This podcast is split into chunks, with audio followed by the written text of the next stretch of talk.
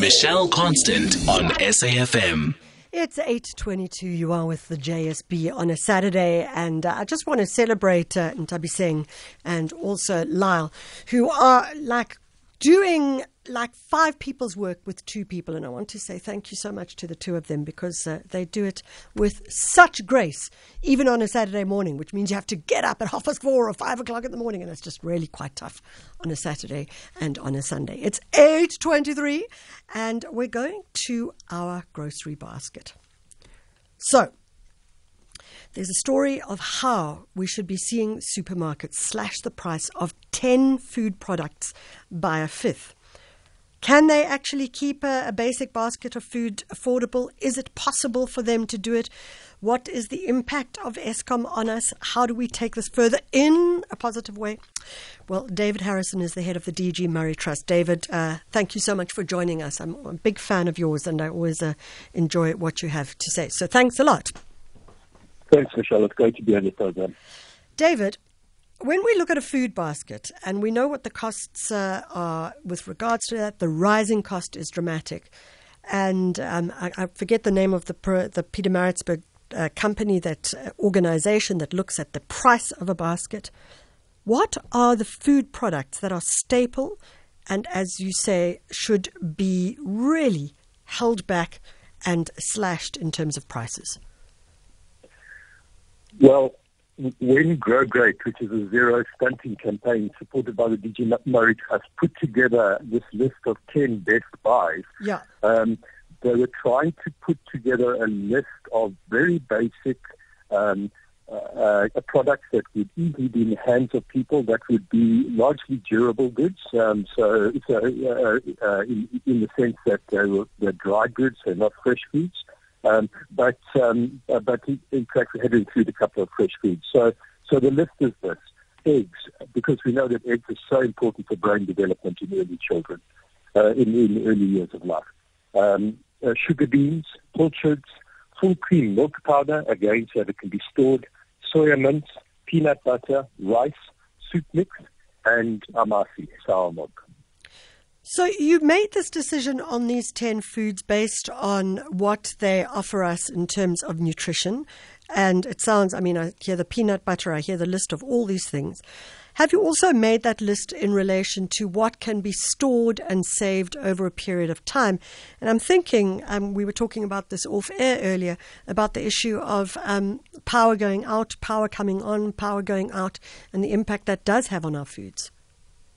Yes, that's that's right. That's absolutely right. And so while we uh, while we absolutely uh, want our children to have fresh fruits and, and vegetables, um, we know that at the moment, um, uh, you know, the, the, the, the, vegetables are perishing very quickly, and in informal settlements particularly, um, those places act as food deserts. You simply don't get fresh food in place. So, so this is not the ideal uh, this is not the ideal list under the best optimal circumstances, but um, yeah. this is the best we can do to protect our children's brains um, so that they can grow enough to be able to participate in the economy. You talk about protecting our children's brains, and um, you know you talk about Grow Great as the um, team that pulled together this list as well. Earlier on, we were talking um, with Tikun about how we look at uh, early childhood development and the impact it can have in the value chain of a child, if you want to look at it like that. It's critical, isn't it?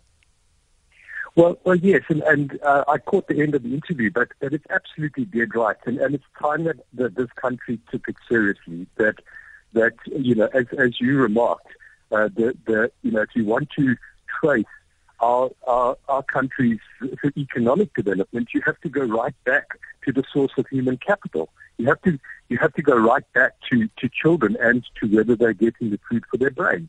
Now, you know, I was listening to uh, Prof. Haroon Bhorat, yes. who's the professor of economics from the Development Policy Research Unit, and he was saying South Africa has grown by less than 1% in real terms per year over the last 40 years.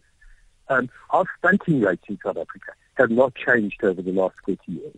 We know, we know, and the World Bank and others say that, that stunting is one of the strongest predictors of economic productivity in the country. Why? Because it wipes off the ability of children to actually learn and to be able to participate in a skilled, in skilled economy. So, so I mean, the stakes are so high, and we keep fumbling around looking for solutions uh, in the economy without without tracking back to the source of the pipeline and saying what's going wrong there.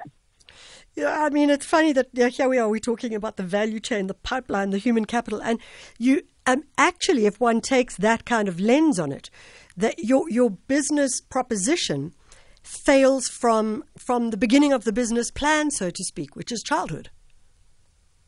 Yes, exactly. Yes, exactly. And and I think that the two issues here. One is that you know, despite the National Development Plan putting children right at the centre, despite the Mandela administration saying, you know, children are sort of the, are, is the source of development. That's where we need to start. Over the last 20 years, we've lost, we, we, we've simply lost our way in South Africa. We've forgotten that in fact, if you're going to, if you're going to transform a country, you have to start breaking those cycles of inequality that that, that stun children and lead to their exclusion. So, so, so there's a whole political angle. We've got to get back to that. But it can't simply be government. Uh, and this is yeah, the point that, exactly. that I was trying to make in that article. Is is is that is that we have an economy that is that is still skewed towards its apartheid uh, past. We still have a, a very very concentrated economy, uh, relatively few manufacturers, relatively few retailers who hold huge power, huge price making power, who derive considerable profits even from uh, the social security system in South Africa. And what I'm arguing here is they mustn't wait now for government to tell them what to do. Let them step up to the plate and say, we will, we will waive our markups on these 10 best buys. Okay, you can cap it so that there's not abuse. Mm. But, but challenge government and say, if we do that, government, you come in and, and double it. You, you match what we're prepared to do. And if we can do that, I mean, we estimate that it could probably reduce the cost of those 10 best buys by about 40% and at least provide some level of protection um, to uh, to children in South Africa. And we know that at least uh, 25% are not getting enough food every day.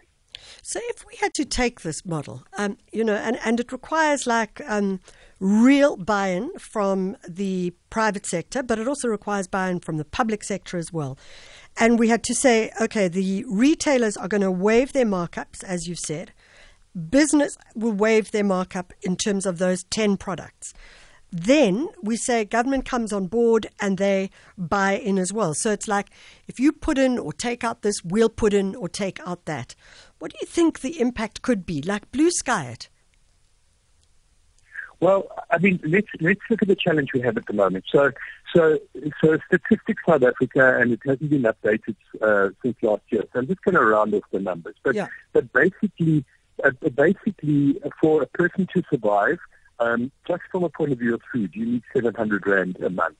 Um, but when you add, you know, things like transport and nappies and clothing, etc., to survive, you need a thousand rand per person a year. I mean, uh, per per month. For Yeah. people. I mean, that's three. That's that's that's three packets from years um, for for the, for the month. Um, but the childcare grant is only 500, Mm. and and and we know that some people get piece jobs. But because I mean, we know that because a quarter of our children are stunted, we know that at least a quarter are not are, are not getting sufficient food. So so so this here can at least provide a, a, a you know a, a safety net uh, that that if we can really make this something that South Africa gets behind, as you say, government, private sector, civil society, and the general public, and say, hey, let's together protect our children. Let's find a way of just providing a basic basket that can help to fill the gap between the 500 that the childcare grants and the 1,000 that they need a month to survive. David, in closing, um, you know, I'm, I'm trying to imagine going back to this idea of children at the center. And if we consider that um, our, our, the development of our children and our young children, early childhood, is that binding constraint. What it requires then is for this entire country, for all adults to say, you know what? We are putting the children first. And no matter what, we will put those children first and we will step back in order to make sure that they are at the center. Do you believe we have that uh, in us? Uh, yes, but I, it's not only a moral. It's not only a moral imperative because I think we've appealed for 20 years. We've, I think, we've appealed to the conscience of, of the nation and the politicians to take it seriously, and and and that's why that's that's why what we're trying to do now is make explicit the links between the economy and uh, and the future of this country because it seems to me that that sort of hard-nosed approach uh, is the is the only way that we can get industry and uh, and hopefully government as well to listen. What's the next step? Well, we've got to continue to mobilize. It's, mm. it's really interesting to me how strong the uh, response has been to this particular article. Yeah. Um, we will pull together a nutrition coalition and and and begin to engage with. Uh, uh, and, and begin to engage with industry. As I said, we want this driven by industry, not by government. Um, we understand the difficulties of, of them all getting around the table, and we'll have to talk to the Competition Commission as well. Um, but uh, surely, uh, surely um, the Competition Commission will uh, allow uh, industry to get together in the best interests of the children of this country. David, however we can help you here at uh, the Jet Set Breakfast, uh, we are on board and we will certainly promote it in every possible way that we can. So please do keep us in the loop. Thank you so much, Michelle. Thanks very much. David Harrison, head of the DG Murray Trust, writing a very interesting article on uh, Bhekisisa.org on why South African supermarkets should slash the price of 10 foods by a fifth. And uh, you've heard quite clearly why it is so critical.